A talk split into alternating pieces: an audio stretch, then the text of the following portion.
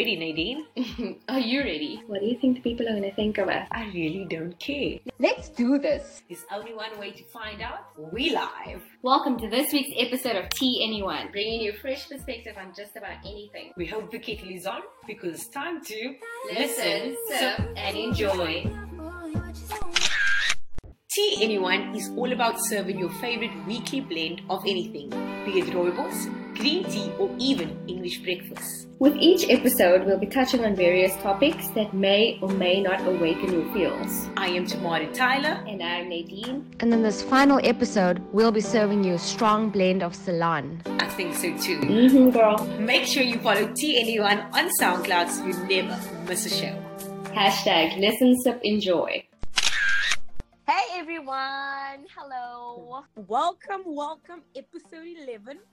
Episode 11, the final episode of our very first complete season, which is season one of Tea Anyone. Yes, so today we're talking about the newly owned Mr. South Africa competition that apparently promised to be bigger and better. But social media had them by the throat though. But since the announcement of Mr. South Africa 2019, the finalists, it was such a train wreck. It was not received well at all by social media. Yes, and they were saying that in inverted commas, we look at our contestants mm. with with integrity mm. before we judge the appearance. Apparently, I know. It's so sad. I mean, these poor guys have been ridiculed because of, you know, the top 20 finalists, the picture that that, that came Yes. out. These men, these men were ridiculed completely by social media. I, I think, in my opinion, I think that was quite unfair. Um, because literally the other night I learned for myself to never judge a book by its cover. yes, yes, I can definitely agree on that. And something about this whole debate and this controversy thing, we can actually take something positive out of this whole Mr. South Africa thing because sometimes, or maybe we should actually re examine our idea of beauty and representation. Yes, yes. I mean, do you? I I wonder if society actually knows what it takes. Um, you know, the kind of power it takes to first of all enter a competition of this magnitude. Like it's not. I mean, it takes guts and it takes balls, and I mean, for for you know something like this to be received so poorly by society, it's really bad and it's really disappointing. I feel. Yes, no, definitely is. And like I say, maybe we need to look at how we judge a book by its cover. You know what I Definitely. mean? There is more to it. And I do actually see that recently the top four finalists was actually on the Expresso show. And oh, wow, really? they are quite handsome. Oh, well, what do you know? I mean, um, you know, a, a picture, you know, can only tell so many, so many words. Mm, Um, mhm. up until, you know, up until the, the point where you actually what a person are capable of, you know, how they shine through um, what's on the exterior, you know. We've learned this, we've learned that the interior tend to matter more than the exterior sometimes.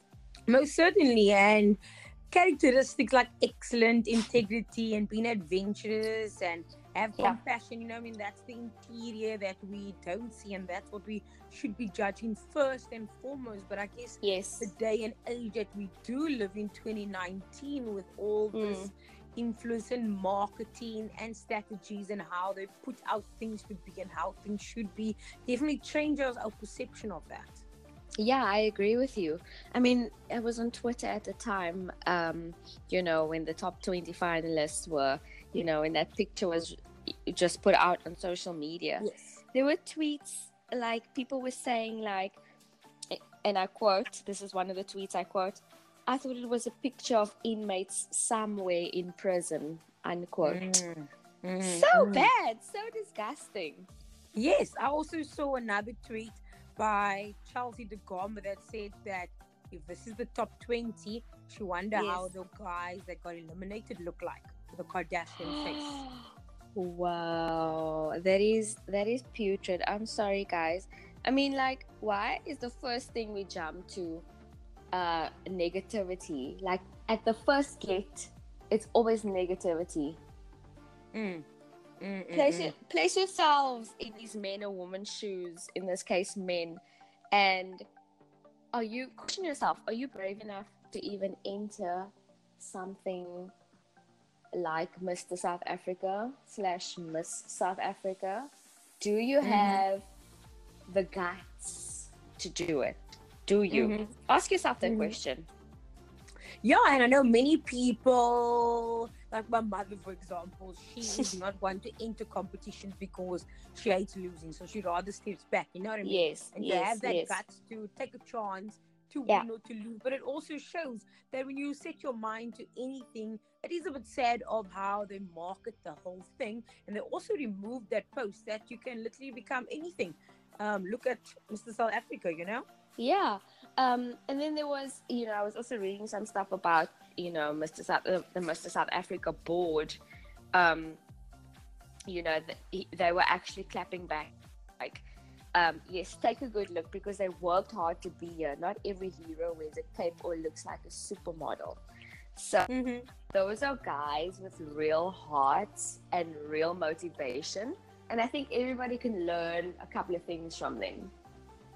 No, most certainly. And I'm sure if we had to meet other people making bad comments and met them, it would have been a different story. Look different now. Total. Yes. Mm, and look now, now that the top four is was on the afternoon show, I think a day or in the past seven days, they Mm. are there with great jeans on and topless, six packs, lotion on Yeah. the body, and now all of a sudden, like, yes, that's what we're talking about.